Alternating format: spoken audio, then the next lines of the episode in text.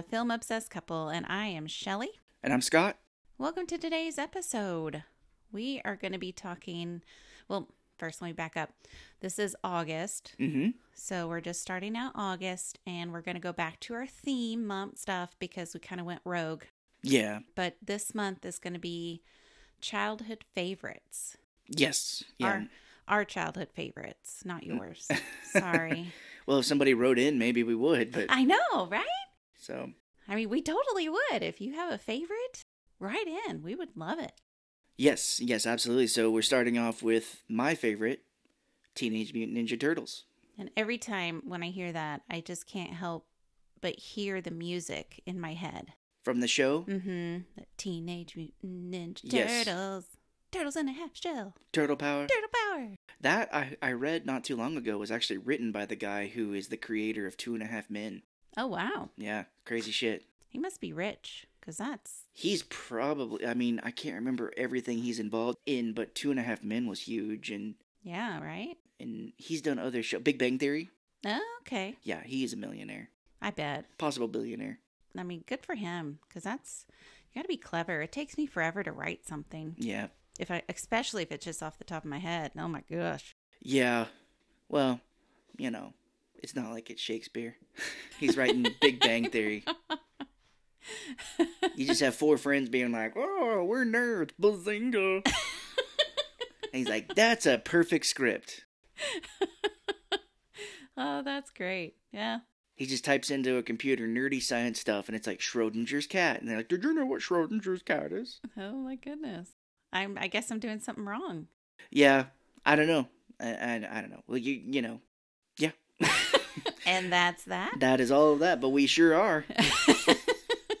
um. So I just wanted to say to all the people listening out there, bazinga, and Buzzinga. We gotcha. So one thing I do want to say is normally, you know, sometimes I put it at the beginning or the end, but we are on social media.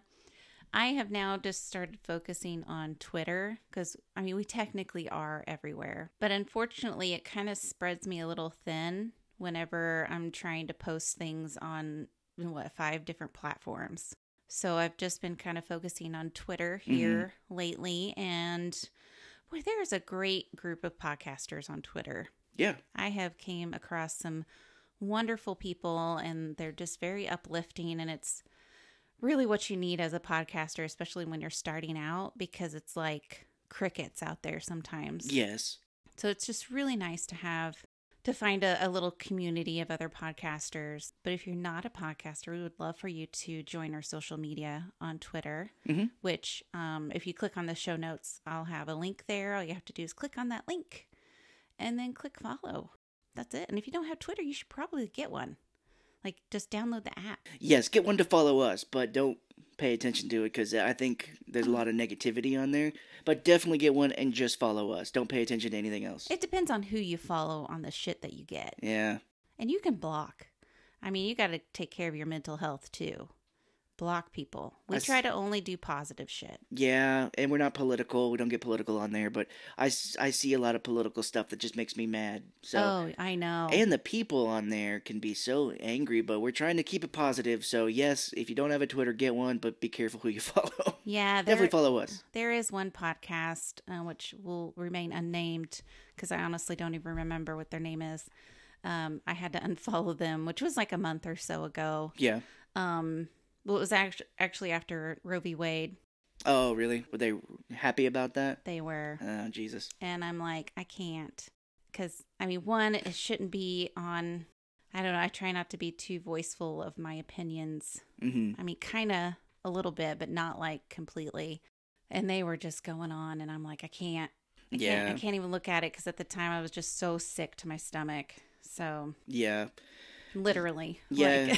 Like, well, you were. figuratively and literally. yes, you were sick at the time, but um, yeah, Twitter and and not to go off on a rant, but Twitter is definitely a place where you can have someone post something that'll be like, I think rape is wrong. And then you'll have a bunch of people being like, well, you know, really, I think, you know, in certain situations, it just seems like there's always somebody for the most terrible thing that can happen. Yeah. Oh, if she was wearing a short skirt. Yeah, You know, anyway, so- let's not talk about Nope, that. nope, nope. We could go on a huge squirrel moment in that aspects. So we'll just stop it right now because we're here to talk about a movie. Yeah, I've seen this movie a ton. I used to watch it a lot when I was a kid.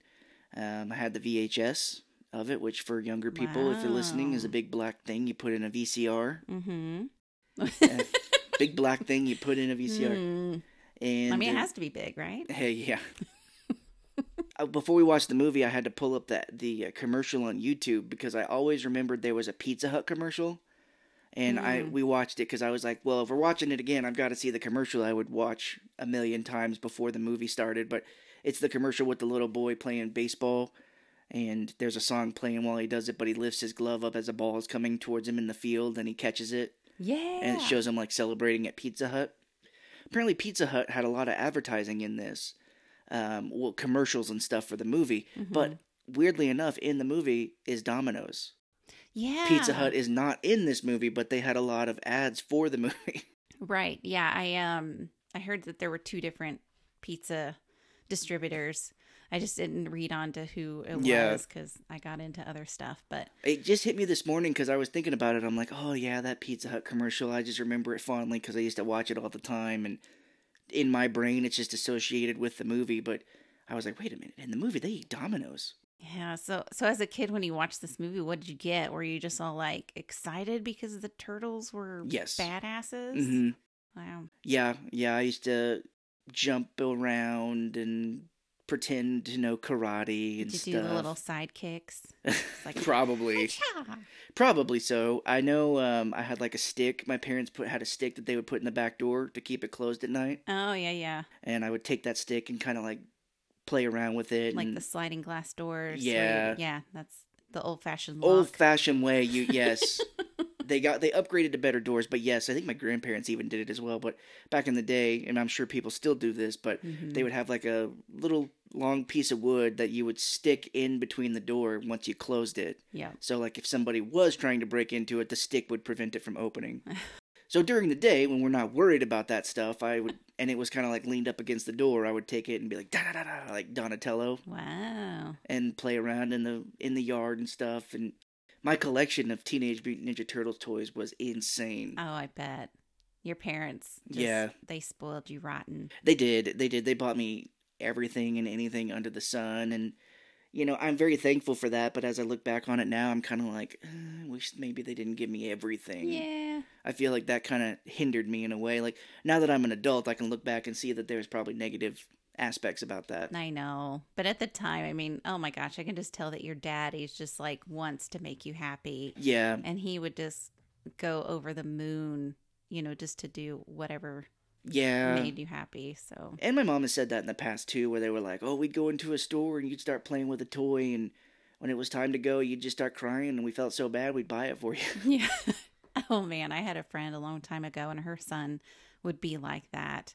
And she honestly could not afford yeah, to buy a bunch of stuff, but she did. And it was just, it was kind of catastrophic on their marriage because really. money problems. And then the kid, you know, throwing a, a tantrum in the store. Yeah, And she's like, fine, you can have that Hot Wheel, you know, or whatever. So, nah, it's it's tough with kids. That's why I'm just like, you know, I'm just gonna stay away from that. yeah. I kind of wish going back that they would have limited it. Maybe that would have taught me a value of what I had, you know. Yeah. But one of my dad's favorite stories to tell is at Christmas time when Power Rangers, like for the first year, they were huge. Like when they just came out, like the toys were like the hottest things you could find. And he went to Toys R Us and found a bunch of them, and he just started putting stuff in his cart. and uh, I think there was somebody there that was like, "Oh, well, you can do one of each or something like that," because they did have a sign that was like one item per person or something. Mhm. And a lady or a guy in the back with him was like, "Oh, you could do one of each," is what that means. And he's like, "Oh, okay, cool." And he said that there was an old, uh, two older ladies standing there just looking at it, being like, "Power Rangers, what is this?" and he's like, "Oh yeah, it's a new hot thing this year. Kids are wanting it." And they're like, "Oh," uh," so they started getting some. But as he got to the counter, they were like, "Oh, wait a minute, you know, it's one item per person."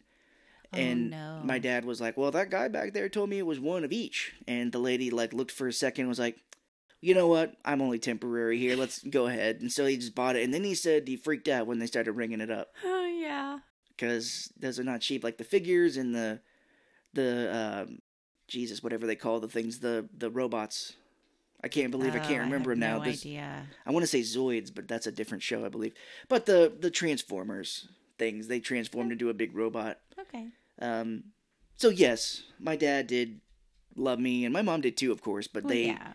I just, I had so many Turtles toys, and I think there's even a picture of me back there wearing pajamas that was a Teenage Mutant Ninja Turtle. I mean, hopefully you didn't have the comics at this time. I don't, I know I did have them at one point, but no, I know where you're going with this. Mm-hmm. Because evidently they were not for kids. They were more adult, yeah. Like I think in the first comic or first few comics, they find Shredder and they kill him, and that's it. Mm-hmm. like bloody. Yeah. And I guess because the way that it was described, because I I came across um, yardbarker.com. They just did a blog yesterday Oh, really? about Teenage Mutant Ninja Turtles, this movie that Mhm. we're about to do. And I'm like, this is perfect. Thank Yeah. you for doing all the work for me. So, so I was reading, and they were like, "Yeah, it's basically black and white uh, comic book, and the Mhm. only thing you see in color is blood." oh, really? So I'm like, "Holy shit! Do you have any now?" I'm like looking over in all your comic books. None of them know. now. No, no. I remember we went to Oceans of Fun or Worlds of Fun. Well, we went to both, but I don't remember which one I got it. But my parents did buy me a Teenage Mutant Ninja Turtles like single issue comic book while we were there. Hmm. So I remember reading it. It was weird. It was had something to do with like space or something. He was kind of out there, but Wow. I wonder if I could look that up now because I remember Donatello, the guy who wears the purple bandana. Mm-hmm. He was like all white for some reason. He was like wearing all white like gear and stuff. He was like I don't remember, but I just remember reading it being like, "Whoa, this is strange." Feeling very holy that day. I guess. um, this has nothing to do with this, but talking comic books. One time when I was a kid, we were at the store, and what I would normally do, we would go to, um, geez, the place you used to work at. Miss O'Malley's? No, no, it was the uh, like the grocery store. You used to work in the cafeteria. Oh, the, Smitty's. yes, Smitty's, old caf, old um, like price cutter type store. Mm-hmm. But we would go to Smitty's right by my parents' house, and I would go to the book area and just pick up like a bunch of single issue comics and just walk around with my parents while they shopped and read. Yeah. And one time, my parents were unloading groceries and they found uh, Aliens vs. Predator comic.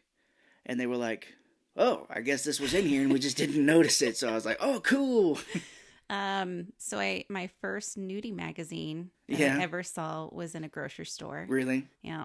My brothers were looking at it and I had to, you know, of course, they're older and I'm the little twerp sister.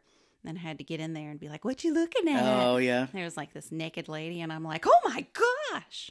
Wow, back in the day and before packaging, I guess, huh? I think so, yeah. I bought a Playboy one time at a Barnes and Noble when I was a teenager. And I was like, I'd like to buy this, please. I was like so nervous. I mean, knowing my brother Sean, he probably opened it Oh, if yeah. it was packaged. Yeah, I bet. I got a Playboy in the mail one time when I lived with my parents. It was just this black packet, like this black plastic over the magazine, and I'm like, "Well, what is this?" So I kind of opened the package a Mm. little bit, and I could tell it was a Playboy, and I'm like, "Well, I gotta put this back in the mail. Someone's gonna want this." I was like, at the time, I'm like, "What was I thinking? I should have just kept it." anyway, You're so innocent. Yeah. It's cute. So one more question before we dive in. Yeah. Do you know like all the colors of the turtles? well, absolutely. Okay. Oh, duh. Like, why would I even Yeah. ask that? Um, you want me to list them? Yeah, do it. So Leonardo's blue, Donatello's purple, Michelangelo's orange, and Raphael is red.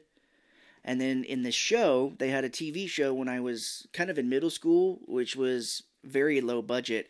But they introduced a new Teenage Mutant Ninja Turtle uh, female called Venus de Milo, What? and she was light blue. Holy shit. Yeah, apparently the creator, I think it's the creator, hates this character so much. Oh, yeah. They, It's it was female, of course. well, I don't know No, about that. The show was very low budget, but at the time I was in middle school, so I was like, "Holy shit, this is cool!" But I went back not too long ago and watched like an episode on YouTube or like a clip, and I'm like, "Jesus, this is cheap. This is cheap. Wow. This is cheap as fuck." oh my goodness. I guess they're like, no girls allowed, just boys. I don't know. Like, I don't think the creator of the comics had anything to do with it, so they created a new one, and he was like, "That's dumb." He was like, "You mm. could have done it better." yeah, it's really hard to introduce something into something that's so popular. Yeah, So, I mean, you really got to do it right. And I just don't even see how you would do that here. What's funny about that show is that you know their bandanas. Mhm. Um, the show was so cheap that you could see the eye holes for the people wearing the costume underneath the bandana. Like there's like a little hole underneath the bandana. Oh no. So it's that's when I went back and watched it. I was like, oh boy, they didn't have any money for this. So okay, okay. I came up with one more question. Yeah. Do you think this movie held up? I do. You know, like through time. It's definitely the most serious of them. As we go further in the movies, they get more campy, like kind of more Mm. childish out there. The sequels. Yeah, the second one, Secret of the Ooze, we're getting weird, and then the third one, they go back into time in ancient China, Damn. and um, we just got stories upon stories. Now, I swear this is gonna be a three-hour episode. We will episode. get to the movie eventually, people. Hold on. So for the third Teenage Mutant Ninja Turtles movie, I don't think it was called Turtles in Time. That's a game, I think. Anyway, the third one, when they go back into ancient Japan, Mm. um, my parents at the time did take me to go see it at the theater, which was the theater I would end up working at years later. I think it was Oh, Dickinson 8 at the time. But there was some radio station there or some giveaway where this guy was giving away like toys, like Teenage Mutant Ninja Turtles toys. Oh, neat. And everybody around me, basically, it felt like was getting called. They would be like, "Oh, if you have uh, sunglasses on, come up Uh. here. Oh, that guy's got glasses." And I hate that. I was young enough. It was 1993, so I was five. hmm So I was bawling. I was crying because I was like, "I want to do it." And I guess uh, the way my dad tells it is like that guy, that radio guy, saw me. And he saw my dad was wearing like a Kansas City jersey or, or Ohio jersey, probably Yeah. Ohio. But he was like, "If you got a uh, Ohio jersey on," and my dad came down and I got like a because it was in Japan. There was a bunch of guys and horses and stuff. So I got like a big horse with like a little guy on top. Oh, that was nice. Yeah, I always, oh man, I hate that because I'm like, if you can't give to all the kids, yeah, it's almost like you shouldn't give it to anybody because I always hated feeling left out. yeah, yeah. I know, and, and that was back in the time when I would make myself so sick because I would get so excited to go to the movies. I would get so such bad migraines because I would get so excited. Like we That's went and adorable. Yeah, we went and watched The Three Musketeers with Kiefer Sutherland. mm-hmm. And I remember I had the worst migraine. My dad had to sit in the car with me outside while my mom and sister watched the rest of the movie. But I would just make myself so excited to be like, I can't wait. ah," And I would just make myself so And sick. Be like, I'm sick now. I can't. yeah, I would just get Oh, the worst sad. migraines. That's adorable but sad. Oh gosh. So let's go through this cast and talk about the movie that everybody is just dying to hear. Okay. We got Judith Hoag, who plays April O'Neil. She, funny enough, was not asked back for any of the sequels because she bitched and complained the whole time. You're out of here. Apparently, she was not happy that they would film six days a week, which I can get.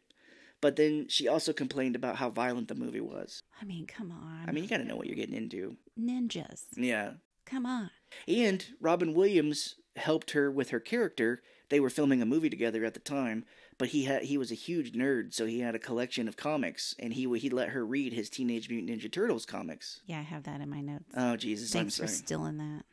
It's cool. No, it's fine. I'm just You gave me a face, and I'm like, I wonder what that face was. I'm like, oh, I get it. I was gonna say no, it's totally fine. Um, but what you're talking about, she was on the set of Cadillac Man. Yes. Um, and yeah, Robin Williams did. He was a huge fan. So if she's reading these comics that are as bloody and violent as you're saying, she's got to know what the hell they're doing. Um, yeah, You're making this movie about a violent comic book violent as well. I don't like this. maybe she's just like, oh, they can't make it this violent. It's for kids. I don't know. And that's the problem. It's not. That's what the other movies do is they start to go for kids. And it's like, you know, as a kid I was very happy, but now I'm kind of like, eh, Right. make it a little more make it a little more serious. Mm-hmm. So Corey Feldman, he played Donatello, Yep. which I had to put the colors next to all of them because I have no fucking clue. Oh, really? He did not play him in the second one, but did come back in the third. Yeah. Um. Gosh, you know how I am with names. This is good practice. Elias Koteas. Cotius mm-hmm. looks like Cotis. Yeah. Um. but he played uh, Casey Jones, which was the love interest of April O'Neil. Yep. I'm glad I remembered that. We actually watched this movie like a month ago, I think. Almost it feels like. Jesus. And I did not read through my notes, so this should be fun. Uh, Josh Pius? Pais. Pais. He played Raphael. Mm-hmm. Uh, fun fact, which I don't know, hopefully you don't know this, but uh, he was very claustrophobic when he played in the suit. Yeah. So every time when the director called cut, he was all like jerking the head off, and it's Yeah, like, oh yeah. Ugh. He is the only one also to do the voice and be in the suit as well. mm-hmm. Everybody else, the people that vo- that were in the suit, did not voice the turtles. And I guess he went on and did other things. Um, he was in um, CSI. No, what, what's the one with? Um, we used to watch it all the time with the lady cop. Uh, God, why is my memory so Oh. bad? Um, Special Victims Unit (SVU). yeah, I was like, I could see the the dun. Yeah, he played a politician on there or something. But he also they wrote a later in the show they wrote him as being like a pedophile or something. No shit. I think they found his computer or whatnot, had stuff, but yeah, he was on that for a while. Deek. And then we have Robbie Rist, Mhm. uh, Michelangelo, and Brian Tochi, Leonardo, Sam Rockwell. He played the head thug. That sounds familiar. That's why. That's why you know how I've said thug in the past. Yeah. I'm like, man, that's such an old term. It is. I'm freaking old, people. No. I'm not that old. But Sam Rockwell, yeah, did go on to many different things. He won, he won an Oscar for that terrible Three Billboards movie. Oh wow. Leif Tilden. He played. Oh, I have Donatello and the Foot Messenger. So that's his actual the guy who was in the suit. Oh shit. Okay. He plays the guy, if I'm remembering correctly, I think he plays the one where they're talking to April in the subway, and he's like, "We have a message," and he opens his hand and slaps her. Okay. I, I think that's the same guy. Cool. Cool. Cool. Cool. All the people that play the turtles are in the movie at some point. Okay, that's all I listed. But yeah, you want to go through that- anything else? No, that's good. Josh Pais, who plays uh, Raphael, is in the movie. He's in the cab when Raphael is chasing Casey Jones. He goes, "What the heck was that?" Yeah, they all kind of have cameos. Like the Mhm. people that were in the suits, they have cameos. Um, one of them was the pizza delivery guy. Yeah, he's the guy. Oh, come on! I couldn't find the place. Yeah. They're like, slip it through the holes. Yeah, where he's like one twenty-two and an eighth. I could, t- I could, I swear to God, I could close my eyes and just quote this movie to you right now. Oh, which it was kind of now that kind of ring because we're getting ready to go to New York, Yeah. And this was this whole movie's kind of featured in New York. hmm And the one thing I read because I've been reading up because I'm not about public transportation. I've Yeah. never done it, so I'm reading up on it. And they're like, "Oh, if you give directions, give the cross streets, like Eighth and Yeah. fucking I don't know, Billboard. I don't know. You just said Billboard, so that stuck in my head. yeah. um, so you give the cross streets instead of the actual address. Oh, okay. So I think that's what they were doing here is they were given the cross streets. Oh, gotcha. So they were like one eighth because it wasn't quite an intersection. Yeah, I was taking that to mean it's like gas, where it's like three seventy-five and a ninth and Yeah. nine tenths or whatever. tenths. That's what I always took this to be. Is that like they're in the sewers, so they put it as one twenty-two and one eighth. So he's like one twenty-two and an eighth. so anyway, yeah, that's all I've got. You get you.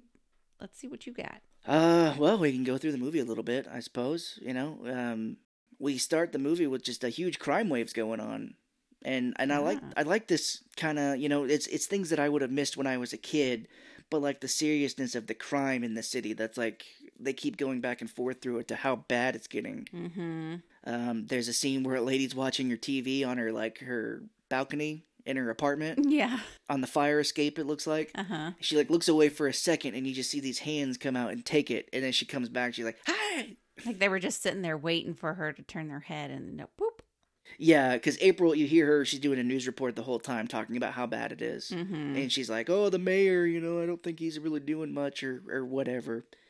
But there's another one that's really cool, or cool, but shows you how deep this goes, where someone gets his wallet stolen while they're like standing, mm-hmm. and like the wallet gets passed between like eight different people yeah. before finally getting handed off to this redheaded kid. Yeah, and it was so funny because they were like, you know, they think it's random, but I'm like, this is pretty organized. Yeah. Yeah, no, and I think I don't know if this is when she mentions it, but April is the one who's like the foot. We think it's like some Mm. some gang, organized gang called the foot. Mm-hmm. And then we think I think is where we also see a uh, like a shot of kids crawling underneath a fence going into some abandoned warehouse it looks like. Right. Yeah. Which- so we're get to see the layer already. Yeah, which this warehouse where all the kids play and well as the main guy Tetsuo I think is in no not Tetsuo. Well the the main the second in command guy, bald-headed guy. He he says um he bumps into a little kid while he's walking around and the kid's like all freaked out and he's like go play Smoke some cigarettes. well that i was shocked at yes there's kids playing pool and one of this very young kid has a big cigar in his mouth Yeah. um, which i read was a, a homage to the pinocchio movie because in the movie they all smoke cigars and then they turn into donkeys because they're bad kids Oh no. Okay. but yeah i was like this kid i don't know how they would have hid this this kid is really smoking a cigar but this warehouse was also used in the crow as the main warehouse of the bad guy Oh really? which the bad guy in the crow is michael wincott who was in nope he played the film director Oh wow. yeah we just watched nope not too long ago fantastic fantastic movie Yeah. Scott fell asleep. well it took a have to minute to, get everybody going that. it took a minute to get going It did. Um, and the theater was just so hot mm-hmm. I was like sweating and I could feel it. I'm like, oh boy. But yeah, the beginning is a little slow. He's like walking a horse in a field at the beginning at night, and was, Yeah, it it's was. very quiet. Yeah. I was like, mm It's so funny because it kind of starts out a little, a little scary. yeah, And then it just kind of boop drops off, and then then towards the end, whoa, your mind's gonna get blown. If you haven't seen it, you should Yeah. see it. We're not gonna ruin it. no, not at all. Um, one of my favorite shots in here, uh, when we're seeing the people stealing stuff, is there's this dude with a truck, and he opens the back of the truck, and you see like all this equipment or TVs and stuff, and he walks over to the building to have like this guy sign the paperwork, and then he takes him like two seconds. He walks back to the truck, and it's unloaded completely empty. Yeah. You're like, oh, he goes, ah. He's like, oh darn it, my my stuff on my truck got stolen Like, again. how the hell did they do that? But How do you like that? I got a little voice going. so we see April O'Neil. She's the reporter, and she get she leaves the news station, and she's walking down the street, and she sees these thugs breaking into like the news van. I think Sam Rockwell is here. You know, they start to mug her, and then you see this what what Raphael has these like three pronged.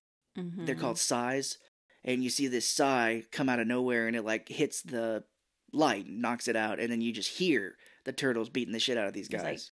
uh, you know, like the punching sounds, you know, and everything. Like I just kind of wanted those big, like pow, boom, bang. yeah. But yeah, this part kind of scared me a little. I'm like, oh my gosh, I hope she doesn't get hurt. Yeah, she's selling it. She's like screaming her head off, like, get Mhm. away from me! hmm And then, yeah, you see the sai, and then the lights come up, and the police are there, and all these guys are like tied up. And the police are like, oh, are you okay? And then you see, go down to the sewer, and you see like these eyes looking from out of the sewer. hmm And then this is where you get the big title sequence. But this is a big scene where it's kind of like going throughout the sewer with the music going, It's like dun dun dun dun dun dun dun dun dun.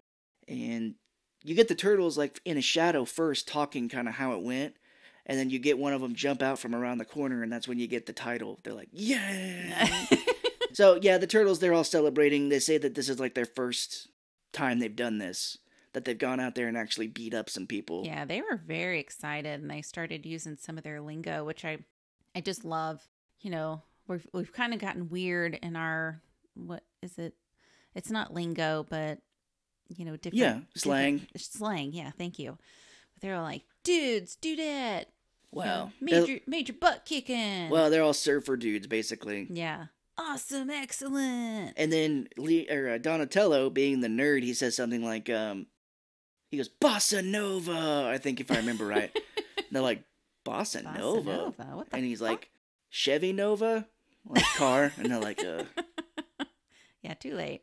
So they go into their lair, which is in the sewers, and it's it doesn't look too bad. I mean, Yeah. later the redheaded kid Danny has been sleeping down here for a while. Seems like I'd be afraid of hobos or whatever, but I think the couch was pretty broken down and ratty. I imagine I would not have wanted to sit on that. Yeah, I imagine all. they are just finding this shit down there. So it probably smells awful. But I can. Oh, look. which, by the way, these sewers are gigantic. They're huge. Mm-hmm. Um, but we get to meet them. Like Splinter is the gigantic rat. He is their father slash master, Yeah. And it's where he tells them, you know, they're like, "We did it. We first time we kicked some ass," and he, you know, tells them that they should never be seen. And Raphael is the hothead. He's the one. He's kind of pacing back and forth in the back, and he, I'll do the, I'll do the line because I know it. But he's like, "I lost a sai." um, the actor decided to give him like a Brooklyn accent, I read online. Oh yeah. But he's like, it, Ma- Splinter's like, then it is gone. Which I don't know if that's a racist voice. It's just kind of how he does it. no, yeah, he is. I mean, it's just like very It's a smoking voice. Like Zen master ish. he's like, then it is gone. And he's like, but I can get it back. I can get it back. He's like, no.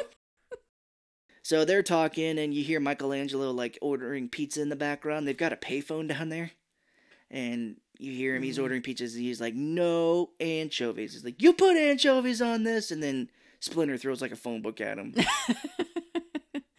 uh, it just kind of shows, you know, how close they are and how they kind of kid around with each other. yeah. So, and Splinter, he's just this one of the very first scenes we have with him. He starts talking about how he's gonna die one day. He- Yeah, he's I just mean, like, "One day I will be gone." get depressed here. Yeah, Jesus. he just keeps telling them they need to come together and everything. But yeah, he's like, one day I will be gone, and you will need to come together. Yeah, maybe it's like later it gives you that, oh no, is he gonna die? Yeah, probably so. So they all start meditating, and this is where the turtles start dancing to Wipeout. like and Leonardo's like, well, it's like meditating.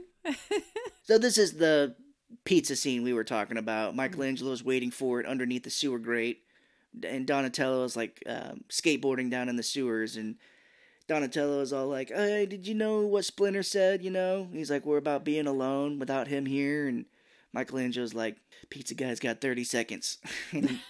Donatello just keeps trying to talk to him, and he's just so worried about this pizza. yeah. And he's like, well, that's it. 30 minutes, three bucks off.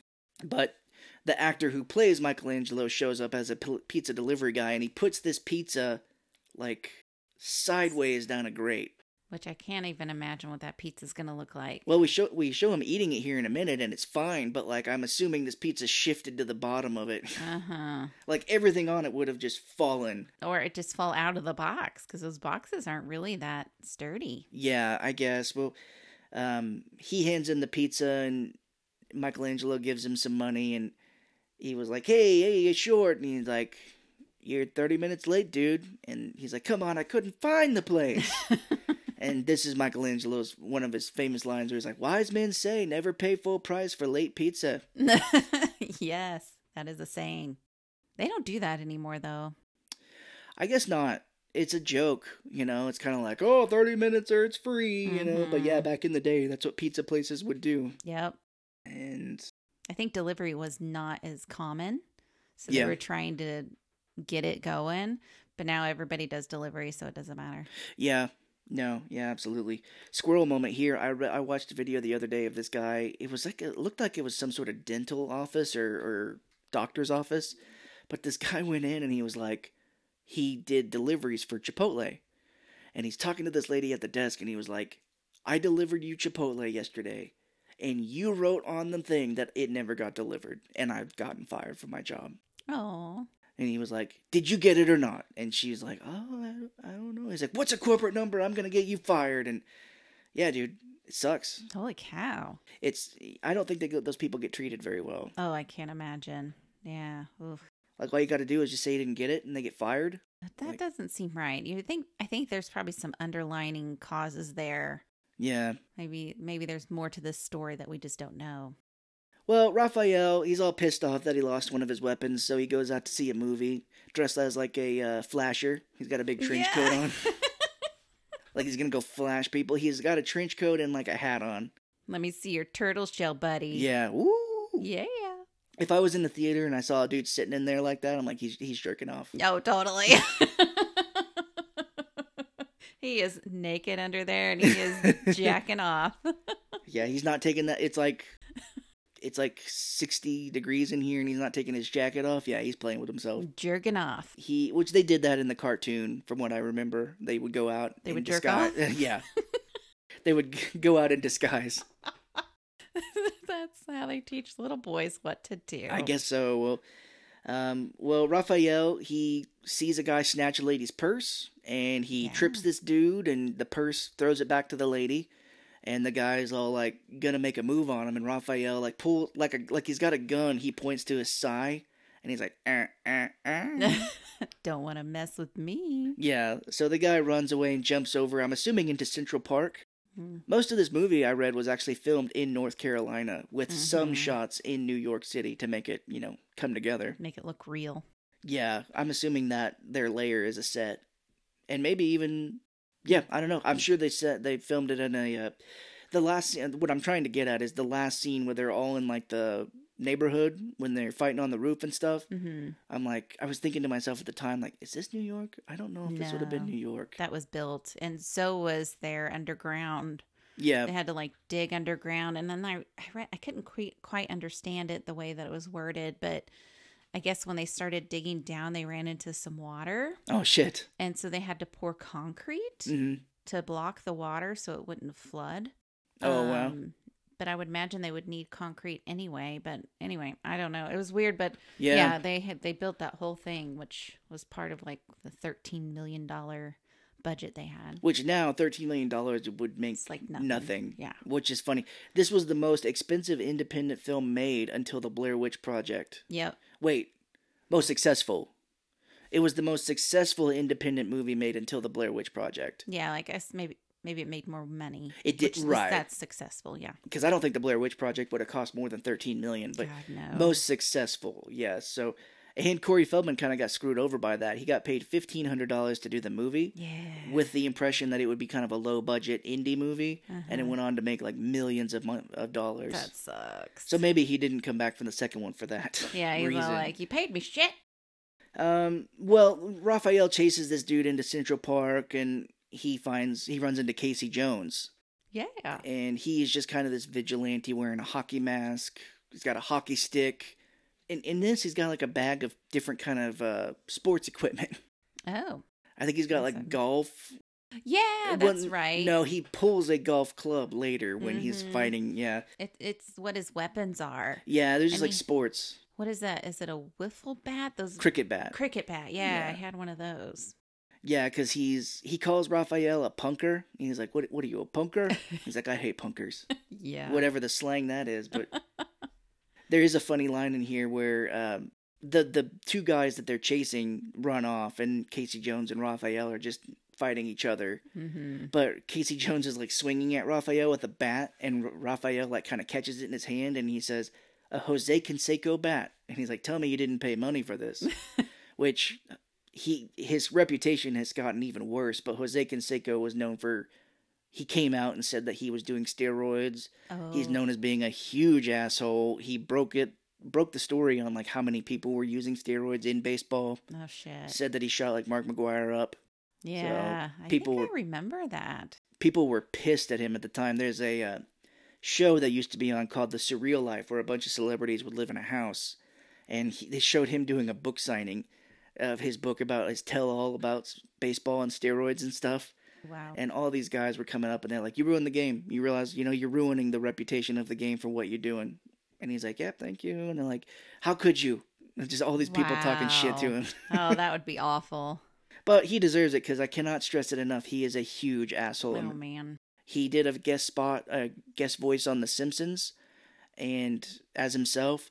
And apparently, he like The Simpsons people, like the creators and stuff, said that he was like very difficult to work with. Oh gosh, that's awful. Yeah.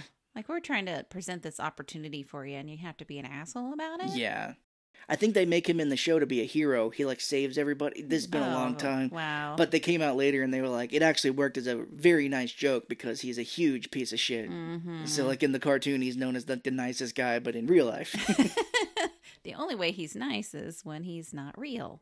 So that's kind of the joke. Is he's like Jose Canseco bat, and uh, he pull yes Casey Jones pulls out the cricket bat and knocks Raph into a trash can. Mm-hmm. Which did you read the trivia on this part as well? No. I guess when Raphael goes into the trash can, the head of the turtle caved in and broke the nose of the guy in the suit. Oh my gosh. Oh no. And I I rewatched this little clip before we started recording. There is you can see him grab his nose when he gets out of the trash can in the suit. Oh wow. Like it just looks like Raphael's kind of grabbing his nose as if he's hurt, Like, but oh, what happened? apparently the guy broke his nose and was kind of like, "Oh God, oh jeez." Oh wow.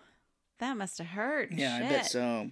Thanks for taking one for the team, buddy. So we move on. We've got April O'Neil. She's trying to investigate like what's going on here, and her boss Charles is trying to tell her to lay off. He's you know, in charge. Charles in charge of our days and our Mhm. nights. um, but then we get a shock. I don't know if it was supposed to be a shock, but the kid who stole the wallet is the boss's son. Yeah. His name is Danny. Right? Danny boy. Yeah, which apparently he the only shirts he wears in the show in the movie are all Sid Vicious T-shirts, who was a set guy from the Sex Pistols, Mm. which he was known again not a very nice person, but he did heroin all the time. He mm. was hired for the Sex Pistols because he had the look, you know. He just looked like a punk rocker guy. Wow. Some I think you know he couldn't play, so they would unplug him or turn his volume He down. was just there for the looks. The looks, yeah, and he's iconic. Like when you think of Sex Pistols, uh, Wow. you think of Sid Vicious. But Yeah, I do. he, I was like, really? Wow, I didn't know You you. knew. pause like what? I was like, I didn't know you knew the Sex Pistols. no. But he, um, he was very self-destructive. He woke up one day. He had a girlfriend named Nancy, and there's a very good movie called Sid and Nancy with Gary Oldman. Mm. But he, they were so bad for each other. They just did Oh, drugs all the time together. And he woke up one morning to find that she had been stabbed to death. Holy shit. and there this was happened in real life? yeah Wow. and they didn't know i mean he he didn't remember because they were high on heroin like he didn't remember what happened the night before Mm-hmm. so there's this whole story of like did someone break in try to steal their drugs or whatever they had yeah, I love Did- true crime, you know. yeah you This know great. You know? did he stab her to death it's kind of just still up in the air but before he was convicted or you know acquitted whatever would have happened he died of a heroin overdose Damn. yeah Wow, that's tragic. So my whole point to that is, do you want to know how your kid is fucked in the head? Is if all he wears is Sid Vicious shirts. Yeah. I You're mean, like- that's a true sign. You're like, uh, Danny, do you know the story behind that guy? Uh, you you don't you're not trying to find a girl named Nancy, are you? Let's go see a therapist right away. Yeah. but yeah, I'd be like, um, do you know what Sid Vicious has done? Let me see your arms. Is there needle marks? I think he would cut like a swastika in his flesh too. Not like he was a Nazi, but just kind of like, look how fucking crazy I am. Wow. Yeah, but uh, Danny in he's sitting in the apartment while Charles is talking to April, and he sees April just has like a twenty dollar bill hanging out of her wallet, Who has that? I don't Oh, know. Jesus. Precariously placed, so it's like just dangling. And you can tell it's old. like, Yeah. Now looking at it. Oh You're yeah. like, oh, that's an old $20 bill. So Danny takes it. He does this thing where Charles is trying to talk to him, and Danny puts headphones on, and Charles is like, "You see, you see, that's what he does. when I try to talk to him, he puts his music on." Yeah. It's like the signs are there, buddy. You just got to look at it. Yeah, so we see a video or like a news report of April interviewing the chief of police, which I forgot to look it up. This guy seems familiar, but he's got a very uh, iconic voice.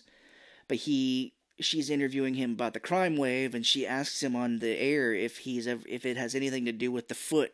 And he was like the foot apparently they mentioned it was an ancient group in Japan. And he was like, uh, no, Miss O'Neil, I don't think this has anything to do with an old gang from Japan. And she gets bitch out, bitched out in his office later. What was his name? It's just Chief. I don't know what his name was. She's the chief. oh, of- Chief Sterns? Yes. Raymond Serra? Hmm. S E R R A? He definitely seems like he is from New York.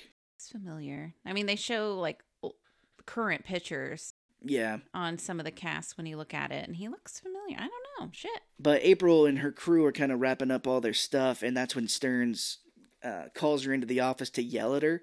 And as we see her go into the office, we see Danny has been arrested by the police.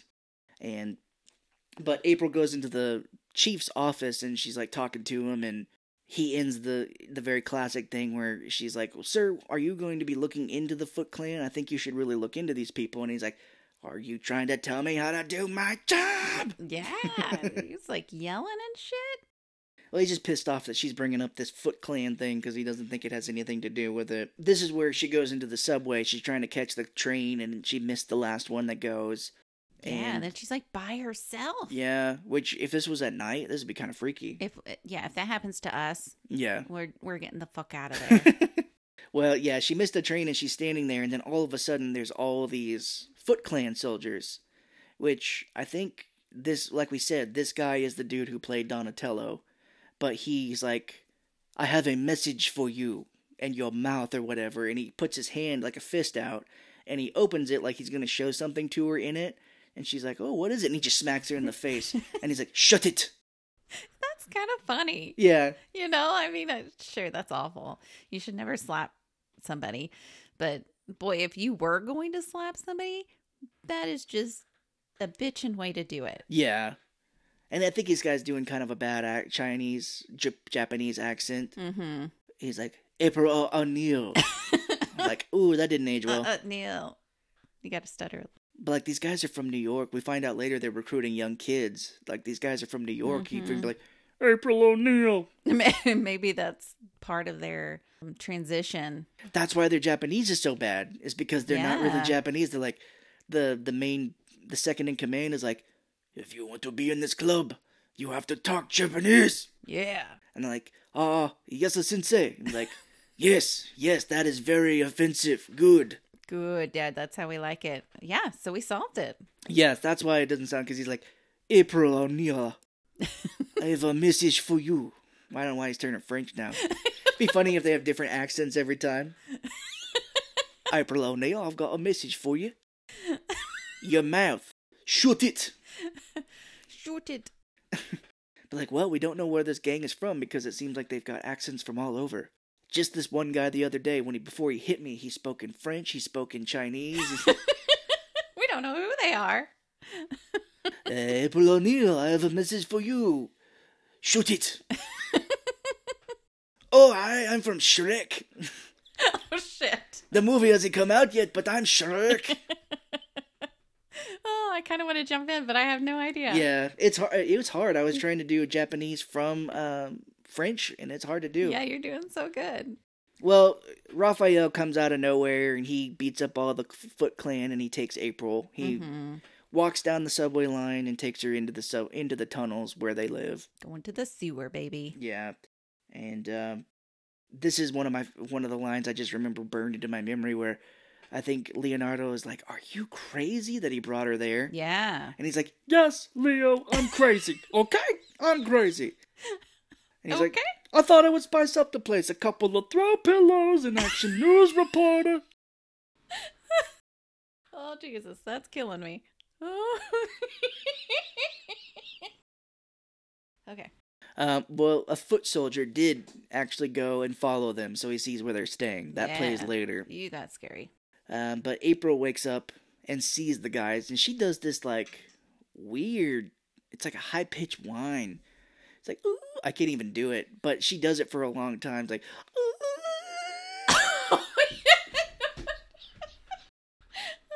not blowing your eardrums out. I'm No. trying to get away from the microphone when I laugh loud. Um, but yeah, but then they all scream at each other. that was exactly it, though. They're just like, Oh, I can't even do how high she did it though. yeah. But yeah, they. She screams when she sees Splinter and the turtles, and uh, Splinter talks to her. He's like, "Miss O'Neil, it is okay." And she's like, "Hey, wait, did you just mug me? You you have the same accent as the guy that mugged me in the." I know, right? Miss O'Neil, I have a message for you. Shut it. Slap your face again. it's like that's what they all just do to her. They're like, you think we are the good guys, but we have a message for you. Shut it. and she just keeps getting slapped. So, damn it. That'd be funny if like they're like, "Well, April, thanks for saving us." they just keep hitting her. Poor April. It's hilarious. Uh, April has a line here where she thinks she's dreaming, and she's she has a line where she's like, "Why can't I ever dream of Harrison Ford?" She says it weird. You're killing me. Harrison Ford. I don't know, like people the way they talk always stick out to me. So when someone says something interesting, it always sticks in my head. Oh, She's like, "How come I couldn't dream of Harrison Ford?" I can't even see my note. Oh, I can't see my notes because my eyes are all watery. and then one of our cats thinks I'm crying, so he's consoling me. well, then we get a little bit of backstory of the turtles here. It says they've lived in the sewers for 15 years, and Splinter says he used to be a rat in a cage, despite all his rage. thank you, thank you. yes. He was uh, the pet of Master Yoshi, who this dude was like a martial arts guy, I guess, because it shows him doing it, and it shows Splinter like learning it. Yeah, as like a little rat, like a tiny rat. Yeah. But Splinter says we can tell it here. It doesn't matter. We don't have to wait. Basically, what happened with Splinter's backstory is that Master Yoshi was in love with a woman, with this other Mm, guy, Love Oroku-san. affair. Yeah. Well, I think they were really in love together. Yeah. But this other guy was jealous and wanted her for himself. His name was Orokusake. Oh, And um, Orokusaki. That's yeah. fun to say. Orokusake. You should try it. Orokusaki. Orokusake. Suki. Suke. Was just doing True Blood. Sookie Stackhouse. Splinter learned martial arts by watching him. They traveled to New York for some reason, I forget. But Master Yoshi comes home one day, and his this dude is wearing construction gear. He's got like a hard hat on. So, like when you when I first watched this as a kid, I don't know why, but I just assumed it was ancient China. but then when he comes in later, he comes in and he finds that his wife or whatever uh, is dead. Yeah. But this dude's wearing like hard, a hard hat and construction outfit, and I'm just like, wait, what time is this? What time? It's He- ancient China. well, he said 15 years ago, but I guess I guess people could be up to date with martial arts and still be in the time current time frame. But yeah. when it shows him doing like the martial arts, I was like, oh, a long time ago. But I'm like, wait, rats don't live that long. So, but basically, what happened is Orokusaki killed him, and then killed Master Yoshi Yeah. and Splinter's cage got knocked over. Splinter escaped and scratched the shit out of Orokusaki's face. Yes. And Orokusaki had a saw, like a sword, and cut off one of Splinter's ears, like the tip. Damn it. And then Splinter escaped into the sewers, Only the tip. just the tip. So he came upon turtles in the sewer, um, in a liquid, and it shows like a like a canister, and it says radioactive. Oh shit. And he's like, I, he says he put him in a coffee can. He's like, I, I put him in a coffee can. Well, everybody knows that if you combine toxic waste with coffee, you get Teenage Mutant Ninja Turtles. with coffee. That was it. That was the catalyst. uh, but one day they started talking, and he was freaked out, and he was teaching them how to do kung fu, martial arts, and stuff. And and he spoke one time too, and it shows him he's like, like he oh spoke. Oh my gosh. Well, I think the first words one of them speaks is pizza, yeah. pizza. like a little baby Yeah. voice. That's funny. and then you see one of them in the background is going radical, radical, radical. excellent, excellent. yeah. So he's like, that's our story. Fifteen years later, here we are. Boom. And he's like, the Foot Clan, I don't know if they know it's Orokusaki at this point. But he was like, oh, the Foot Clan, yes, it's from ancient Japan. They've been around forever. And we, you know, standard hero stuff. We try to stop the bad guys. Yeah. Oh, and he, he introduces him at this point, too. He's like, Leonardo, Yeah. So you get to see Donatello. all the different because they weren't really introduced before. No, I don't think so. But he's like, Michelangelo. And Michelangelo's like, it's me. Or no, Michelangelo goes, uh, "Dur, dur, dur, dur." I th- one of them. oh, and uh, does some kind of funny thing. Someone, yeah, and Raphael is like um, picking his teeth with his sai. Like, "Mm." Mm. so they take April back to her house. They go up through the sewers, and they're just walking through these sewers here. You, you would think they would come across like a dead hobo down there, Oh damn! shit everywhere. But yeah, it looks way too clean. But And the turtles don't wear shoes. Eesh. Yeah. But like one time we were walking down here, and I stepped on a needle, and I felt weird for a few hours. Surprised they don't like cut their feet up. Well, I'm sure as turtles, they probably have like mm. harder skin or something. I guess so. Yeah. So they're all having fun and they're talking. You know, they're doing imp- or Michelangelo's doing impressions for uh, Oh, April, Yeah. Mm-hmm. and he's doing uh, James Cagney, which is an old actor in the old day, olden times, which we may get to at one point on our other show. He's an old actor from that time frame, but yeah, Michelangelo's like, "Oh, you dirty rat! You killed my brother!" yes. And April's like, "Oh, a Splitter must love that one," and they're all like, "What the fuck did you just say to me?" and then she's like, "It was a joke," Oh and they're gosh. like, "Oh." Just calm down. There is something funny that happens where she was like, "Well, I would invite you guys into my apartment, but all I've got is cold pizza." And Mhm. Michelangelo like pops out like a gopher in one of those games. It's like, he's like, "Let's go for it." Yeah, and then she was like, "What do you guys like on your pizza?"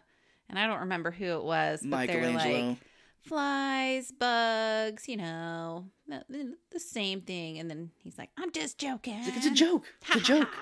So they leave. They go back to their hideout, and they find that it's been broken into, and Splinter is gone. Oh man. And this is where Raph screams really loud. He does the where he's like breathing in a few times. He goes, "I'll try to do it my best." He's like,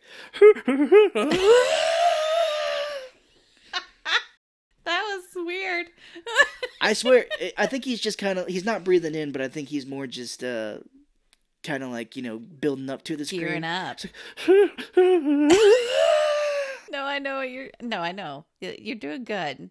I like it. Keep it in. But it's funny because it cuts to outside the sewers. There's a l- old lady walking, or an old man, I think, but he's walking over the sewer grate and Oh, he hears yeah. him scream. He's like, holy He shit. He pokes his umbrella out. He's like, and he just keeps walking. That's what you do in New York. Yeah. Keep walking. No. Well, we cut to. Uh, well, that's funny. I was going to mention in the scene where Raphael goes over the taxi, and the guy's like, "What the hell was that?" Mm-hmm. The the cab driver goes, "Looks like it was some sort of big turtle." Goes, anyway, you going to LaGuardia? It's just like he doesn't even care. Oh, that's funny.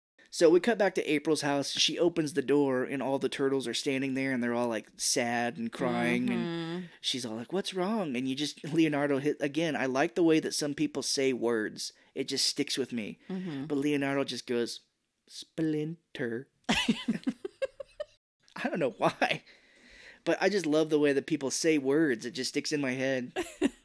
so in the middle of the night, we see April's boss Charles get a phone call, and it's the chief of police, and he's like, "Oh yeah, we should talk about your son." Mm Mhm. So the next morning, Charles shows up at April's house unannounced, and all the turtles like freak out and go into hiding. Yeah, but it's so funny. She's like, "You guys should," and she like turns around and they're like gone. And she's like, "Hide." Yeah, like, oh, okay, cool, cool, cool, cool. Which they're not that great because you see Michelangelo, he's like hiding under the kitchen table Yeah. later. What? Like Donatello actually is smart about it. When they go into the bathroom, you know, he's in the he's in the shower. I don't know why he opens it, but I think Charles opens up the shower curtain for some reason. Oh, And she's like, don't "Don't!" And he opens it, and Donatello is like hanging up from the, the, ceiling, Yeah. which is a little more ninja-like. But she says something. She's like, "He's like, what? Why are you freaking out?" She's like, "Because I don't want you to see my unsightly bathtub ring." The- they do have a weird relationship. Like, a boss just comes over to your house and shit, I guess I don't know, rummage yeah, through your bathroom. yeah, I don't, I Get don't the know fuck why. out. But yeah, he's trying to tell her to drop the story. He's like, drop the Mm. story of the foot because Danny is with him. So it's implied that Charles, her boss, made some sort of a deal to get Danny out of jail. Yeah. But Danny's like walking around in her house and he looks in a mirror and behind him he sees Michelangelo under the table. hmm And Michelangelo's like, oh fuck. So when Danny turns around, he's gone. Yeah, it was like a scary movie. You know, you see something in the mirror and you turn around, and it's God. It's like, holy fuck. It's funny if one of them just another one appears behind him. It's like breaks his neck. That'd be like the comic books. she doesn't know these turtles. She doesn't know if they kill or not. It's like, well, April, we killed them. Now we got to eat them. Yeah, she's very trusting. So he Charles leaves, and April's like, "Whoo, we made it!" And then Michelangelo just comes out of nowhere, and he's like, "Wow, that was close!" Like scares the shit out of her. oh wow. And he's like, "Geez, April, you should switch to decaf." He's got a lot of dumb lines. Oh yeah, there there is a lot of cheesy lines in here, but it it works. So we see Charles and Danny driving through the subway and or through the subway through traffic, and Charles is trying to talk to him, and he's like yelling at him, and he was like, "I don't even know where you got your your Walkman." He's like, "I don't even know where you get one of those, where mm-hmm. you got one of those," and he's trying to talk some sense into him, and Danny just gets out and runs into the subway and leaves. Yeah, I mean, he's in with the wrong crowd, so he doesn't he doesn't want to fess up to his dad. Yeah. And this is where we see the big warehouse where they party. It's got like a huge skate ramp. There's people like skateboarding in there. There's kids playing poker. There's one kid, I just remember the line where he's like, Read 'em and weep, boys. Full house. And they're like, ah. There's like those big video games, you know, like the arcade towers. Uh-huh. Yeah, and this is where he runs into Tatsu, Michael McConnohie. Well, weird. You wouldn't think that would be the name. Hmm. Oh, he does his voice. Wow, they dubbed him. So that's not even his real voice where he's like, Go, play. Oh fuck! Wow, poor guy. Toshishiro Obata is the guy who plays him. He doesn't even have a picture on IMDb. Um, but yes, Sam Rockwell is like showing these kids around, and he's like, anything you want, any time you want. And one of the kids is like, you got cigarettes? And he pulls up like these boxes, and he's like, regular and menthol. Mm, But yeah, a little kid bumps into Tatsuo, and not his voice is like, go play. not his voice. And we see in the back room they're training these kids to eventually become foot soldiers. Mm-hmm. These kids are fighting, and you know one of them gets beaten, and then Tetsu comes back there, and the other kid like bows to him, and Tetsu like kicks him in the face. Yeah, they're rough, man. And he goes, "Never lower your face to an enemy." Which maybe that's why this guy that does his voice on IMDb looks white as can be. So maybe that's why he's doing a bad Japanese voice again. Oh, because he's too white. it's not. Yeah, he's not Japanese. Mm. He's like, this is killing my voice now, and I'm doing it. Be like, never lower your voice. Up. oh man. So now we see this big thing where all the kids or something they they know it's time to go into the back hall or whatever. But Shredder comes out finally. We see him, Yeah. and Tatsu comes in and he's unfurling like his robe and showing all his like spikes and shit that he's got on his Mhm. arms, He's got like um spike. Oh god, what are they called? like gauntlets or something. Shoulder pads. Yeah.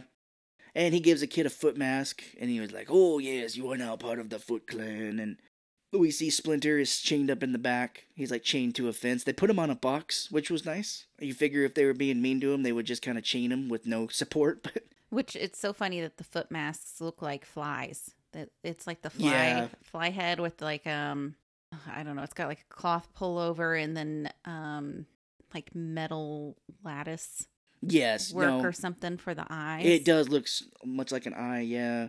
But Shredder is like, "Oh, if anyone knows anything about these turtles," and Danny it shows him speak up. He like raises his hand. He's like, actually, I saw one today. So we see the turtles at April's house. They're watching the news, and April is like, "Oh, I was saved." And if they're watching, Leonardo, Donatello, Michelangelo, or no, I think she says Raphael. It's like if any of he's Mhm. watching, Raphael, thank you. Yeah, special thank you. And he's all like, oh shit. Yeah, because she talks about the foot again, and this is where uh, Charles is in the background of the office, and he gets a phone call from the chief, and you just hear him in the back. He's like, "I thought we had a deal." Mm-hmm. They're making fun of Raphael because they're like they say he's blushing, and Raphael throws a sai in between Donatello's legs. He's like, well, check it.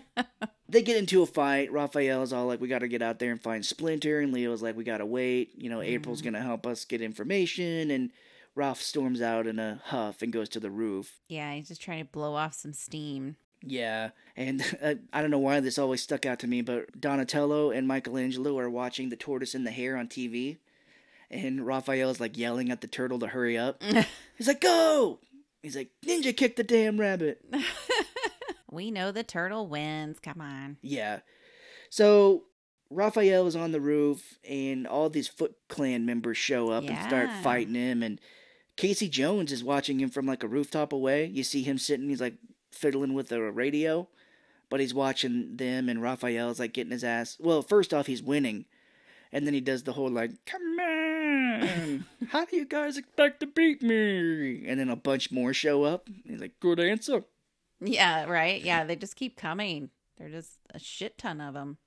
Yeah, so um, April shows back up and they go downstairs. She apparently lives above a like a secondhand store, like a used goods store, and they're all Mm-hmm. like, like, an antique shop. yeah, place, exactly. And they're all kind of like seeing different things here. Michelangelo uh, walks up behind Leonardo with cymbals and hits it in his head. Oh yeah. Fucking asshole.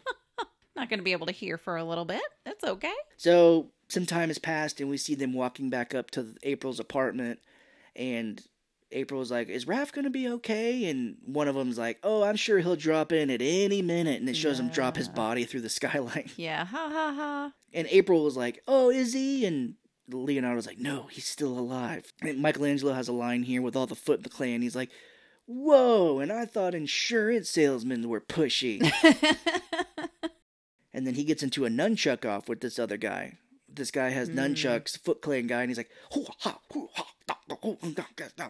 Mhm. Michelangelo's like, oh, a fellow chucker, eh? And he reaches behind and then he does like the nunchucks. I always wanted to do that. It, yeah, it seems like it'd be pretty cool. Yeah. But it it escalates, it just keeps going back and forth until eventually Michelangelo is just spinning them on the tip of his finger. Yeah. And he's like, keep practicing. And then they all start fighting. it's like a dance off, but like a nunchuck off.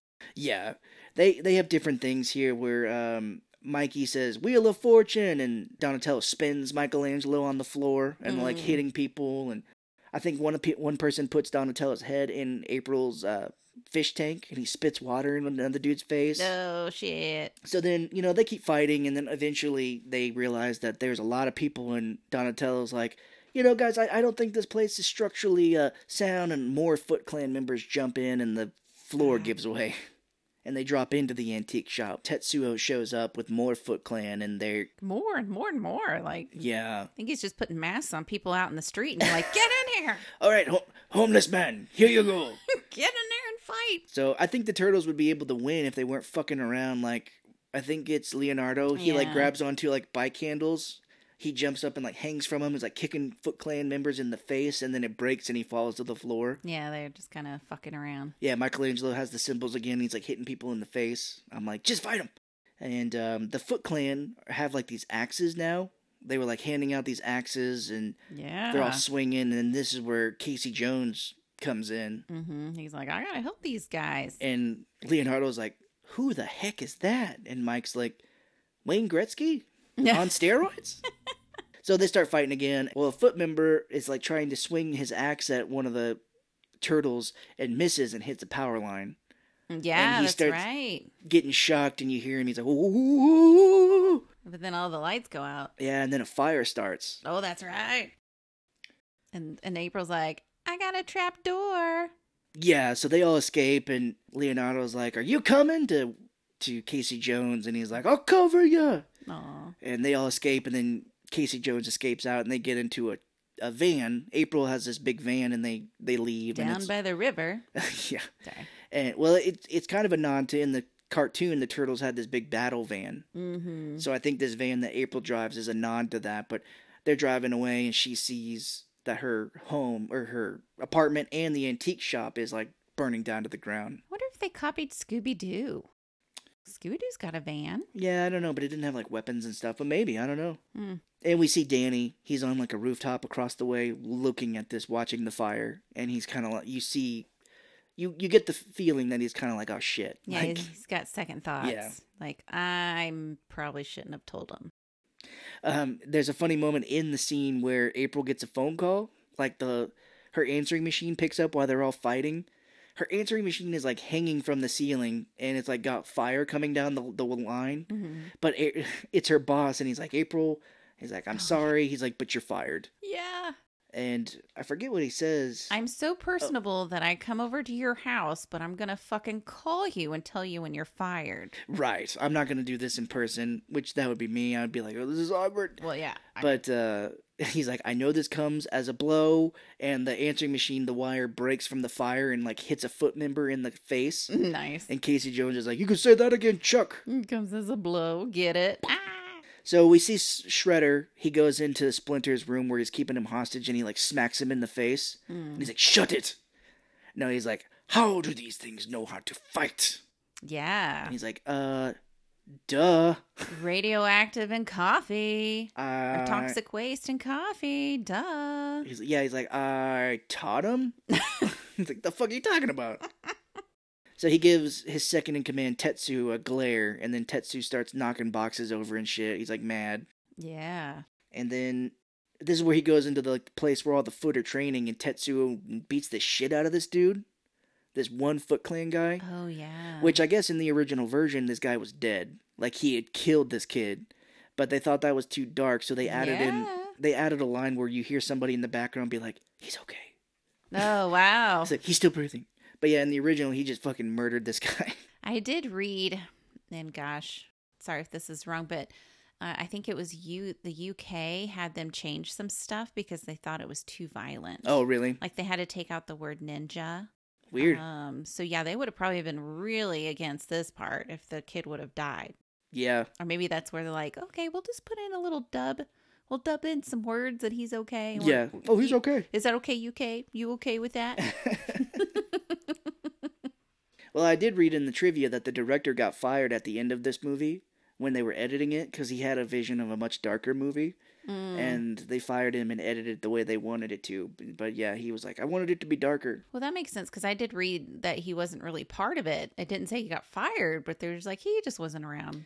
The guy that plays Michelangelo, Josh Pais, uh, was on a podcast a while back and said that at the very end of it, he got fired during the editing phase. Oh, well, the editor, that lady, uh, Sally lady- Menke. Yeah.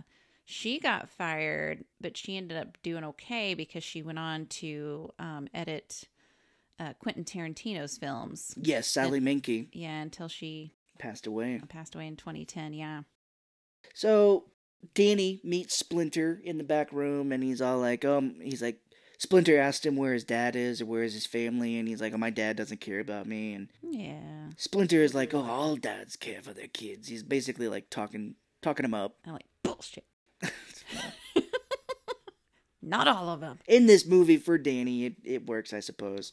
So all the turtles and everyone escape to April's farmhouse that she says she's got upstate. It's like beaten down and stuff, and we get like a the movie kind of stalls a little bit here where they're just kind of hanging out. Raph is fucking beat the shit up, and they put him in a tub sideways. Yeah. So I'm like, oh, he's drowned because they put him in up like sideways, and his face is in the water. Oh, he's supposed to be a turtle, right? I they know. can breathe in the wa- underwater.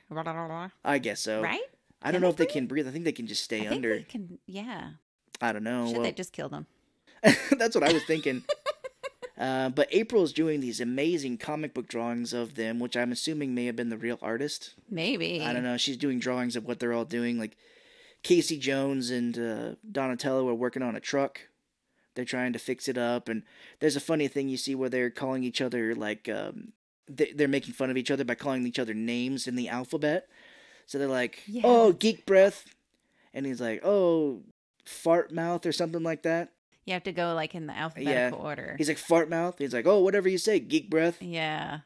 That's kind of fun. I would be awful at it because my brain just doesn't fire Yeah. that fast. And he's like, hose for brains. And he's like, what what are we on now? And he's like, oh, we're- now we're on J or whatever. But it's fun. Yeah, they're going down the alphabet.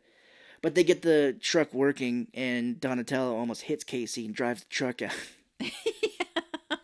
Um, Leonardo has not left Raph's side. yeah, he feels really bad. And we get some uh, sexual tension between April and Casey. Yeah. he tells her that she was fired and because she's like well i gotta call my boss and he's like uh chuck she's like how did you know that and he's like yeah he called uh you're, you're fired He left a message. he calls her broadzilla at one point casey does apparently in the trivia he never calls her by her name in this movie he calls her like toots and Babe and princess Yeah. and all these slang words for women. And she finds it very degrading. And then she's all like, I hate you, but I like you. yeah and and elias koteas i gotta tell you man he's a good looking man he's bald now he's lost that hair but he's got longer hair um good looking dude Yeah, I would not bad. They kind of get to know each other a little bit. He's sitting on this swing, and they're kind of arguing, and the swing breaks while he's sitting on it. Yeah.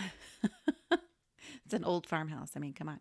So Raph wakes up, and Leonardo freaks out, and he, he does the like, "Hey, where am I?" He's like, "What does a guy gotta do to get some food around here?" and this is um, on the We Hate Movies podcast. They always reference this line, but uh, Leo's like, "Get Raph some food." now. That's funny. And you want to talk about product placement here? Raph and Leo hug it out here. They they basically they're like he's like Raph. Uh, he's like you know what I said before about not needing you because he said that he's like good. Who needs you? He's like you know you know what I said about not needing you. And Raph is like Leo, don't. And then you hear Donatello go, "It's a Kodak moment." oh, man. You remember that? It was like a, it was an advertisement for cameras back then. It was like, "It's a Kodak moment." I'm like, it's in a song. Mm, I don't know the. It's like a more of a rap song. Kodak moment, come get your minute. Okay, oh, anyway. I don't know, but it was edit an all that out. it was an advertisement back in the day for Kodak cameras. Right. Like it's a Kodak moment. Kodak was a huge name for cameras. That would be like now. Well, I think it's kind of out of date now, but back in the Mhm. day, for them to be like, the cost of buying clothes fifty dollars, the cost of buying gas sixty dollars, Mm-hmm. like the cost of being with your family over vacation period priceless. Remember those commercials? yeah. Yeah. Memories. So we get some more sexual tension where April has like a crick in her neck and Casey Jones is like trying to massage her. And she gets up and he like forces her down on the chair Yeah. and like is is working and she kind of does the whole like, oh, oh. yeah, if you can't see my face. It's a little strange. I didn't like this. yeah. I thought it was a little pushy. I mean, he kind of comes off as this rough, nice guy, Yeah. but then he was really forceful at this point, and I'm just all like, if you guys knew each other a little longer, I would be like, okay, yeah. it. But boy, this kind of rubbed me the wrong way. But It does. It doesn't play very well today. I mean, yeah, it is strange. Michelangelo does come in, and he looks like he's very sore. And April's like, "Did you let some ointment for that?" And he pulls out turtle wax from the cabinet, and he's like, like laughing. And there is a funny scene here where we show Casey Jones like cutting vegetables with Leonardo's gigantic sword. hmm so it's pretty funny. I'm like, that's a new technique. We should get one of those. Yeah, that'd be nice. Uh, It seemed like it'd be a pain in the ass, but uh, Leonardo, he's outside meditating, and he makes contact somehow with Splinter. Yeah. He's like, Leonardo. It's like, Yeah. Splinter! It appears in the fire. In a minute, yeah. Leonardo okay. just makes contact with him, Just but kidding. it's funny. There's a scene when Leonardo runs in on him. They're playing Trivial Pursuit, and he's and Raphael's like, "What Russian novel was set during the Napoleonic War?" Um, and he's like, "War and Peace." There's a very funny movie called Loaded Weapon with Emilio Estevez, where he's like in the movie. It, it's kind of like The Naked Gun or Airplane, where they're making fun of other movies. Uh huh. But there's a scene where Emilio Estevez is crawling around in the sewers and he comes out and it shows him like in front of that scene. He Mhm. like accidentally comes out in front of the turtles. Oh. And it's this exact scene. I'll show you later if I can find it. But he, he does that thing where it's like, What Russian novel was set during the Napoleonic War? And then Emilio Estevez is like, War and Peace! That's so funny. Yeah. And they're all like, Oh. Rah! Yeah, I can't. I gotta see that.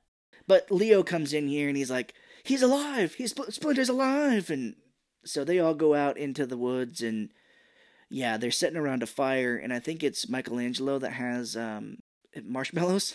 Oh well, yeah. Uh, Yeah, like they're gonna just have you big have camp to. and they're like put those away. And Raphael is like, Leo, if you brought us out here for nothing, Oh, right. so they all have to like concentrate. And then yes, the Force ghost of Splinter appears in this fire. Mm-hmm. It And- turns like blue. and- Yeah, I'm just thinking to myself when I watched it, like it did, it made sense when I was a kid, but now I'm like, how the fuck are they doing this? now we're getting mystical in this shit. Yeah, just don't question it. It's fine. So you know, Splinter tells him he loves him very much, and you know they have to come together again. And No. but he's like, "You, I love you, my sons." And Raphael at the end when he disappears, Raphael's like crying. So, but we do see Casey Jones and um, April O'Neil on the porch. They're like talking to each other, and then the turtles just sh- show up. And Casey has a funny line where he's just like, "He's like, guys, I told you, I hate it when you do that. Like when they just appear out of nowhere." We're ninjas. What else are we gonna do? Well, I don't know if you were paying attention to when we watched What We Do in the Shadows the other night, but we're watching the new season, and Nadja is running a nightclub. But um, the blonde vampire who does the voice of her, her name's Kristen Schaal, but she does the voice on Bob's Burgers of the girl with the rabbit ears. Uh huh. That was the joke they kept doing in the other episode is that she kept appearing like around her shoulder every Yes. time. She'd be standing in front of her and then right over. She's like, "Ah!" She's like innocent but creepy. Yeah. Yeah, I love She- her. She just appears and is like, oh, hello. She's like, ah. That's who I hope to be one day. So they the turtles say it's time to go back. At some point in the movie we find out that Danny has gone missing from the foot. He he has left. So okay, so the turtles and everybody they go back to their their hideout and Raph says something where he says I think they're hiding in the back of the van and Raph says like it's an immigration joke. He's like, I know what it's like to travel without a green card. It's like shit. Yikes. And Casey Jones is all excited. He's like, "All right, great, great. You guys got like a shop around here or something?" And he sees them call, Mhm. going into the sewer, and he's like, all not happy about it.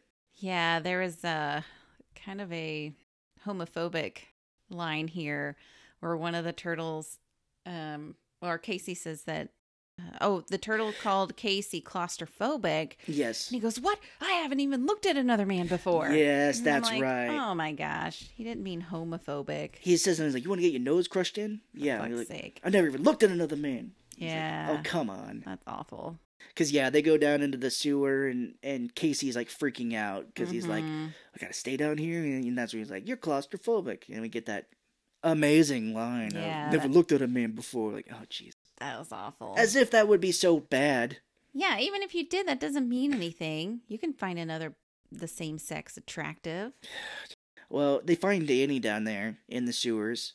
And he says he Mhm. ran away from his dad and he ran from the Foot Clan. And So he's hanging out with them, and then um, Michelangelo and Donatello find a pizza, and they're like, "Oh God!" And, and he's like, "Is it good?" And he goes, "Do you like penicillin on your pizza?" No. And Michelangelo does like the. "Dur, dur, dur."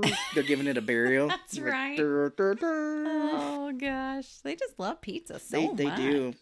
Um, April is showing Danny her drawings that she did while they were at the house, and he's like, "These are really good, April." He folds them and puts them in his pocket. Yeah, these are awesome. Let me just crease them up here. Fucking asshole. Jesus Christ.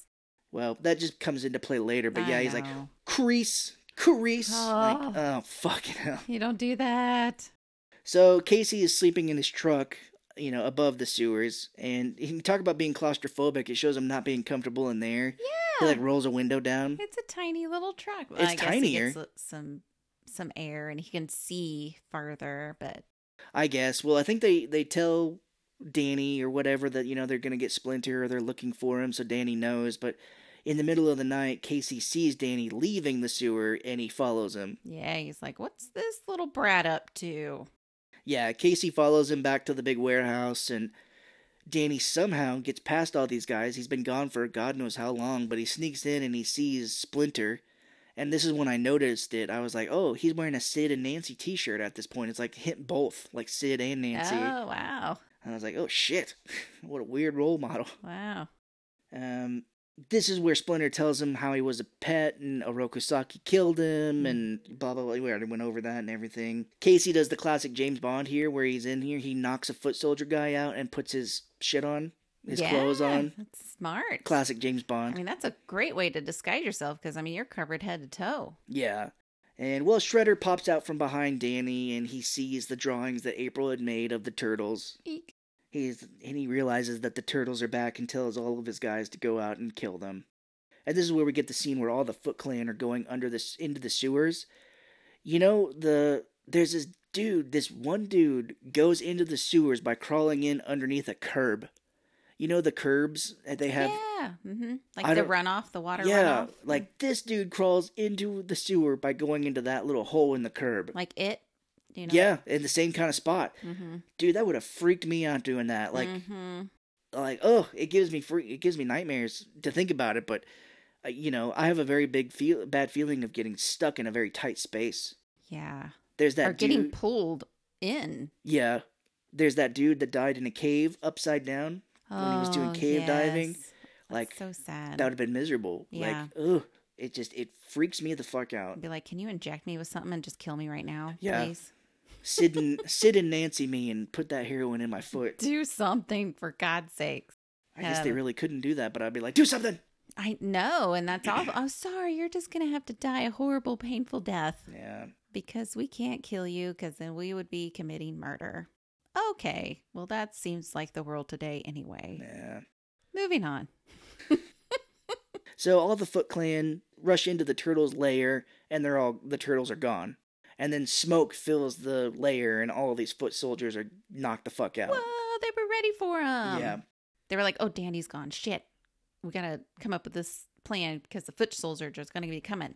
Foot soldiers, sh sh sh." I got excited, so everything just ran together. so, and we cut back to the, the the warehouse, and Casey sees Splinter, and he's all like, "Whoa!" Like shocked to see this gigantic rat. yeah, Splinter is like, "Who are you?" And he's like, "I'm a friend. I'm here to get you out." And they, you know, he unlocks him and takes him, and Tetsuo, the number two, is standing there with a bunch of foot soldiers before they can get out. you know it's funny. I think the turtles like puppeteer type stuff is good, like their whole outfit. Yeah, But I wasn't wasn't too keen on splinters. yeah, they make him to seem very frail, which you know maybe mm-hmm. he is. I don't know. It just I was just like, man, I, I they could have done a little bit better. I feel, but I mean, it's still good. It's Still good. Yeah, well, Casey is getting his ass kicked by this guy, and he's talking Mm. shit to him while he does it too. He's like, "Hmm, yeah, maybe a uh, little banaka, little, it'll help you." he's telling him, and then, and he like beats the shit out of him. And in this warehouse, there's a bunch of stolen shit that like all these the Foot Clan is like selling and Like, stuff. Tons of like uh, cardboard boxes Yeah. just stacked and they're s- piled high. Yeah, and one of the boxes Casey gets knocked into, he sees a bunch of golf clubs. He's like, hey, I know how these work. Yeah, so he yells four, and then he swings it like a golf club, you know, like he's hitting a golf ball, but he mm. swings it and hits Tetsuo, and this guy flies back like 50 feet. Hiya! He goes, Four! and this is where Sam Rockwell has his big scene here. He's like, What are we waiting for? Get him! Get him, guys! And Splinter's like, Do you think Shredder cares for you? He cares nothing. Mm-hmm. Gave him a little pep talk. A little smack in the face. Yeah, and Sam Rockwell's like, We have a loyalty to the Shredder. And uh, Splinter is like, He cares nothing for you and uses you. And Rockwell is like, But we're family. And Casey Jones is like, What, this? This here? He's like, What? That? And he points to the second in command guy, passed out. He's like, Is that family? Yeah, is that is that what family does? This, does a shit. Yeah, so Casey goes back and puts one of Splinter's arms around him. Danny's got the other. And Splinter, he, I don't know why this stuck out to me too, but when he picks up his arm, Splinter goes, Casey. It just makes me laugh. he talks so slow. Like I'm like, I know I talk slow, but damn. Yeah. I put it in my notes that he says it in a very sexual way. Casey. Hey baby. So now we cut back to the sewers and we see that all the Foot Clan members are escaping. They're all getting the fuck out of the Yeah. sewers. And um, we see like Donatello is skateboarding down there and he's beating the shit out of all these uh, Foot Clan members as he skates by him. He's just like hitting them and shit. I put down here that um, Michelangelo is like they're they're climbing up the side like a fire escape up the side of the building. The Foot Clan are. And Michelangelo like yells up at him. He's like, "Hey, save some for me!" And a Foot Clan tries to decapitate him with an axe. Holy fuck. And Michelangelo's head goes into his shell. That's right. Yeah. I mean, come on. He's a turtle. Yeah, and then he pops Turtle. this guy, Turtle, turtle. turtle. he pops this dude in the face, and then he's like, "God, I love being a turtle." Oh gosh. So they all go to the rooftop and they fight. There's a scene where uh, Raphael and Leonardo do like a double roll together, where they're like they're holding on to each other, but they're rolling. Yeah. And then Raphael comes out and like kicks these guys, like knocks three of them out, like kicks them in the face. They're working together. Yes, they are working as a family, and he and Raph is like triple play, I think, or maybe that was in a different movie. We'll say it's this one. And Donatello keeps doing like a Larry from the Three Stooges throughout the movie. Yeah. He keeps going. "Mm, "Nyah, nyah." It just kind of shows the time. Cause I I'm like, guess. if you put anything in Three Stooges now, I mean, I don't know that it would reach very many people. I think they still are pretty famous. Like, did you ever watch them growing up? Oh yeah. Uh, I I always read that like a lot of women didn't like them, Oh, or may, maybe they don't. But I I thought they were hilarious. It's just funny, but I just I loved all their facial expressions Yeah. and stuff. I just they they were yeah they were hilarious. it was just funny how everything went wrong and how they dealt with it. It just Mhm. Comical, like situational comedy, you know. But yeah, Donatello throughout the movie keeps doing that. We're like, "Nyah, nyah." and this is where Shredder finally shows up. Mhm. He comes down and he's got this big spear that's like pointed at each end. And Leonardo, they've never heard of this guy before, never met him, and Leonardo is just like, "Who the heck is that?" Yeah, and it's so funny. He's very stylish. He's wearing this like reddish maroon glittery fighting gear. Yeah, He's just like sparkle. yeah. And Michelangelo to that says like, "Well, I'll never have to ask for a can opener." no. Like if they would have busted out in a, a dance theme right here, I would have been like, okay, it makes sense. Yeah. Well, this is this is the scene. I mean, like they get their asses kicked by him. Like they Mhm. they go one at a time at him, and he beats the shit out of him. And there's a scene where um Donatello and Michelangelo play rock paper scissors to see who's gonna go next. Yeah. And Michelangelo, I think, loses, so he goes and gets his ass kicked. And then uh, Donatello goes after him, and sp- and uh, the Shredder holds his pointed spear like at his throat. yeah. Like he could have killed him. Yeah. And I think I, I like how they put Shredder as being pretty powerful Yes. and that the turtles don't just immediately defeat him. So that I mean it was good. I like how they played this out. Yeah, no, and, and he doesn't hold Donatello. This comes in a second. But one thing I did read in the trivia about the Shredder is that this is the only movie that shows him as a martial artist. Hmm. The rest of it, he's just kind of a henchman guy. And in the second one, he gets this super ooze and turns into like a gigantic Shredder. Oh wow. The super Shredder, they say. But yeah, in the other ones, he's not like a martial art guy that takes the turtles on himself. He's got his minion, minions to do that. Sounds like something we've got in the kitchen. A super shredder. Super Shredder, yeah. super Shredder, you put this in, you get the. Yeah. It's on an infomercial. We bought it for nine ninety nine. No. Three fifty. Three payments of nine ninety nine. Yes. Well, we see Casey Jones. He sees some Foot Clan soldiers climbing up the wall of the the fire escape, and he's like, "Ooh, leftovers!" So he gets in a garbage truck and drives into the ladder, and they go flying. Oh yeah. And so he knocks some guys out. Uh, yeah, there's some really neat shots in this one. Yeah, there's some good things, and um, they so they don't hold Donatello down. What happens is, is they're all kind of like wheezing and gasping. They're just like, like oh, and and Mikey's like, well, can anyone tell me where this went wrong here, or something? And and Leonardo kind of puts it together, and he's like, he's like, I think this guy knows where Splinter is, and this is where Shredder is like, oh, the rat, and they're like, oh God, he knows who Splinter is, and he oh, says he shit. alludes that Splinter is dead. Yeah. And that's when Leonardo freaks out and runs at him, and he quickly takes Leonardo down and points his spear at his face. Yeah. Eek. Like, don't act rash around me. I'll kick your ass. Yeah, and the Shredder is like, throw your weapons. So they all toss it, and Michael, it cuts very quickly Michelangelo's nunchucks. One of them gets caught on the ladder as it falls. That's right. It comes into play. Yeah, Shredder is like, you fools. He's like, you might have all saved him had you taken me at once. He's like, but he dies. And he gets ready to stab Leo, and they're like, no. And then Splinter is there. Ta da! Yeah, he's like, he's like, oh, Orokusaki. And wouldn't you know it, the Shredder is the guy who killed his master.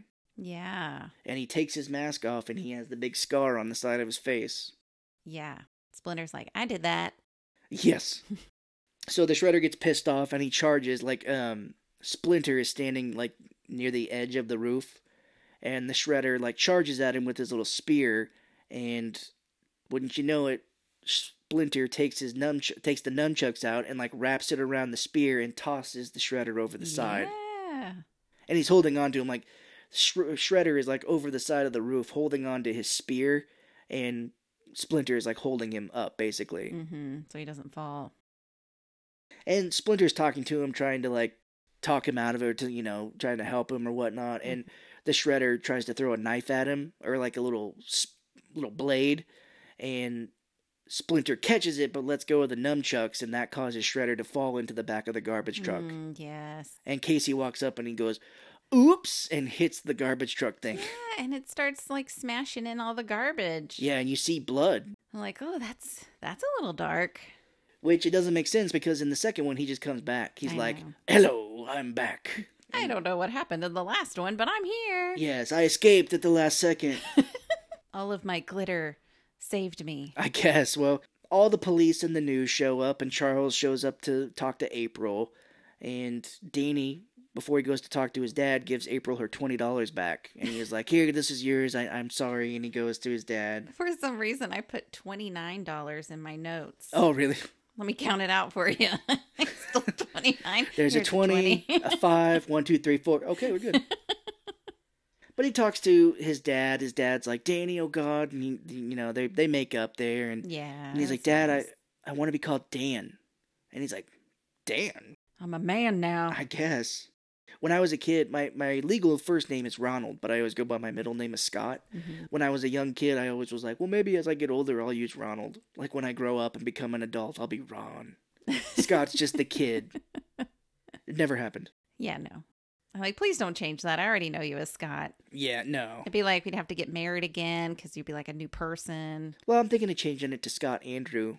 I've always thought about it, but I just the the pain and the pain of changing it is what's holding me back. I know. April and Charles are negotiating, and she he's like, "What can we do to get you back? We need you to report on this story." And she's like, "Oh, well, I heard such and such over at the other station is the highest paid." And he's Mhm. like, "Well, now you are." It's like, "Uh, "I'd like a corner office," and he's like, "You've got the corner office." So she agrees to come back. Good for her. Be like, bitch, you fired me. You're gonna give me all this shit. Yeah.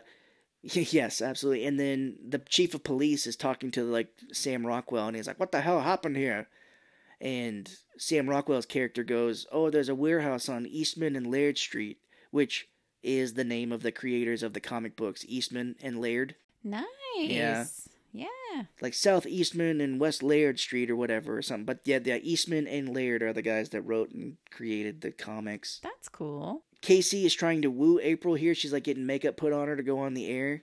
Mm-hmm. And I don't know, he's trying to be nice to her, and she just says, "Shut up and kiss me." Yeah, she's like, I think she said, "Go ahead and kiss me. I have a report to do." Yeah, and so they kiss, and, and very romantic, of course. It's a Oh, yeah. it's a shock that they are not together in the rest of the movies. Casey is not in the second one; he is in the third for a minute, and then they go back in time and they see like his ancestor. It's the same guy, Oh, but he's playing like a an, a generations different character. well, that's too bad. I really liked his character in this one. Yeah. I thought it fit very well. So in the third one, I'll tell you this: like when the turtles go back in time, they are replaced with the samurai that they take the place of. So Casey Jones's part in the third movie is just hanging out with these samurais while the turtles are in the time. Oh, He takes them to like an arcade. He's like hanging out with them. It's funny at the end when they're getting ready to switch places again. There's this magic scepter that like starts twirling whenever they know that it's getting ready to be used. So Casey's like, "All right, guys, all right, come on, it's time to go." And none of them speak English, but one of the guys is like crying, hugging him goodbye. Aw, It's pretty funny. that's cute. So he becomes friends, but he's really just a babysitter, and he gets some he gets some uh, time like his ancestor that he plays in the movie back in feudal Japan, like the garbage truck thing. He shoots a cannon at the bad guy at the end, kind of an oops moment. No, oops. It's like oops, and the cannon goes off and knocks the bad guy into the water. nice. So, but not in the second one. April, as far as we know, single. She's got a new apartment, Okay.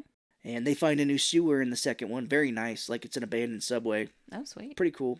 And a lot of people don't like the third one. They're like, turtles going back in time. That's kind of dumb as shit. yeah, but that'd be kind of weird. I always thought it was cool. They're wearing samurai armor and stuff. And uh, Mikey, at the very end of it's like, I'm not going back. He's like, there's nothing here for me. And they're like, oh, Mike, come on, we gotta go, we gotta go. And surprise, surprise, he comes back on his own. yeah. Yeah, he's like, "Oh, I love you," and but maybe we'll do the others at one sometime. Yeah, maybe. And, and see. um, We got so many movies to do. yeah, Never run out. but uh, the the end of it there is that the turtles are are cheering on Casey, and then they're all like, "Oh, great, that was radical, that was amazing," and Splinter's like, "I always liked cowabunga." And they do the cowabunga. He's so funny. He's like, uh, I made a funny. Yeah, he's like, I made the funny. that comes back again. He does that in the others where he's like, I made another funny. Uh, I think that's a cute. Yeah, That's a cute. that's a cute. So, like movies in this time frame, at the credits we get a rap that just explains everything that happens. Mm-hmm. Where it's like turtles, they're turtles, they're going around, they're fighting the shredder who's got stuff all around. Wicka, wicka, wicka. Yeah, and it's like they were turtles in a sh- turtles in a sewer and got got subjected to mutagen, and now they're fighting the shredder, and the shredder's gonna get him, and now he's getting him, and oh boy, he's got Splinter. And, I don't know, but it just tells you the movie. Funny. Yeah. Like Raphael, he's pissed at everyone. So it just yeah, it's just one of those raps where it tells you the story. oh, that's great. Ghostbusters, I think, had one. Ghostbusters two. It's like spirits, don't fear it. I can't remember it, but I think that's kind of cute. That's clever. Yeah, I don't know. All those movies kind of had that. I think the Super with um, Joe Pesci had that too. It's like he's a super and he's now in this building and he's watching over these people and oh boy, it ain't going well. It's Um, like the um, what's that show? Started making trouble in my neighborhood. Oh, Fresh Prince? Yeah, it's just like that. I'm like, who is? If anybody ever, man. if anybody's ever watched that show, you probably know that theme song. At Oh, the yeah, of course. From Heart. I mean, Yeah. it's just so fucking catchy. So yeah, that's it. I mean, like I said, of this series, they had two more movies. The next Turtles movie after this movie came out in 1990. The second Turtles movie came out in 1991. Didn't I hear something about? Didn't I hear? I think I read something about there's another Teenage Mutant Ninja Turtle movie I coming out. just read that today. Yeah, sometime maybe next year it's going to be computer generated. okay. because after this after this trilogy they didn't have another one until 2000s they did um, well they had a tv show that didn't do well but then they did a computer generated movie which i thought was good Okay. it didn't do very well i think Hmm. and then they made the two ones produced by michael bay starring megan fox as april o'neil oh, nice. they did those two which i still to this day have never seen i heard iffy things about it Mm. Turtles, I didn't think looked very good. They're CGI. And then, yeah, they did two of those. And then, yes, now they're doing kind of a reboot of the series as a CGI. Well, that'd be neat. I think if we, I think it'd be cool if we did the, the sequels. Yes. If we do the sequels and then watch that newer movie when it comes out, that'd Okay. be kind of cool. Yeah, yeah. I think I, I don't know the the CGI on the one they did the cartoon one was good, but they made it kind of kitty. So if they made one that looked more serious or like very stylized, it, it could be cool. Right. But I did enjoy it. Like that movie gets a little weird because they're fighting. This guy has like uh, he's an immortal trying to bring together these monsters to unleash on the world, and so there's actual like monsters and demons and stuff. So it gets a little fantastical, but Mm. the kind of the, the cartoon and the comics I feel like eventually did that as well. So it's Oh, nothing new. Yeah, that sounds about right. But um, I still like this movie. I mean, yes, I can go ahead and tell you that there's stuff in there that's kind of dumb or doesn't really work. But Mhm. uh, I still enjoyed it. I really did too. Yeah, I mean, I thought the puppeteering, you have to think of, oh, when this came out. yeah, I mean, even um, because it was, hold on here. This is going to be like our longest episode ever. I know. um Jim Henson is, Yes. is who made the the costumes and they were like it was the most advanced ever and it took them 18 weeks to complete it. Wow. So I mean they were just I mean they were really good. I still thought Yeah. they were really good for today. Yeah, they hold up. He, you know, Jim Henson was a master. He did all the Muppet Mhm. stuff, and this was the last movie he worked on before passing away. Yeah. But yeah, he he went all out. He never half-assed anything. That's for sure. Great. Well, I loved it. I hope you guys enjoyed this longer episode. We did talk about, like, oh, we have another podcast. Uh, it's a different series called Celebrity Spotlight. Mhm. We've already released one, which was on Lucille Ball. And by the time you hear this, it will actually having um, Bea Arthur. Yep. I have to remember. Oh my gosh.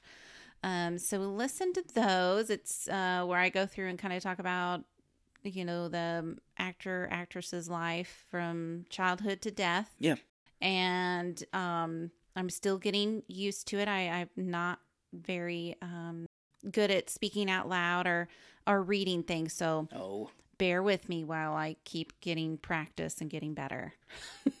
I think it's great. Yes, but, but, it's really cool information and i love doing the research and finding out everything about these uh, the people and learning everything so i really enjoy it yeah, absolutely. um, so my childhood movie if you stay tuned in a couple of weeks is going to be a movie i can never remember called little monsters hmm um, 89, 1989, I believe. yeah it came out i was nine years old so if nobody knows there's a eight year age gap between scott and i Yeah, but yeah, it, it's just a movie I just wanted to be in. yeah, Like I wanted it to be part of my life, and we'll we'll go into it more when we do the episode. But but yeah, yeah, it's Fred Savage and Howie Mandel. mm-hmm. And Little Monsters coming up next in two weeks. All right, well, that kicks off the childhood favorites month. So until next time, we'll see you guys then. Bye bye.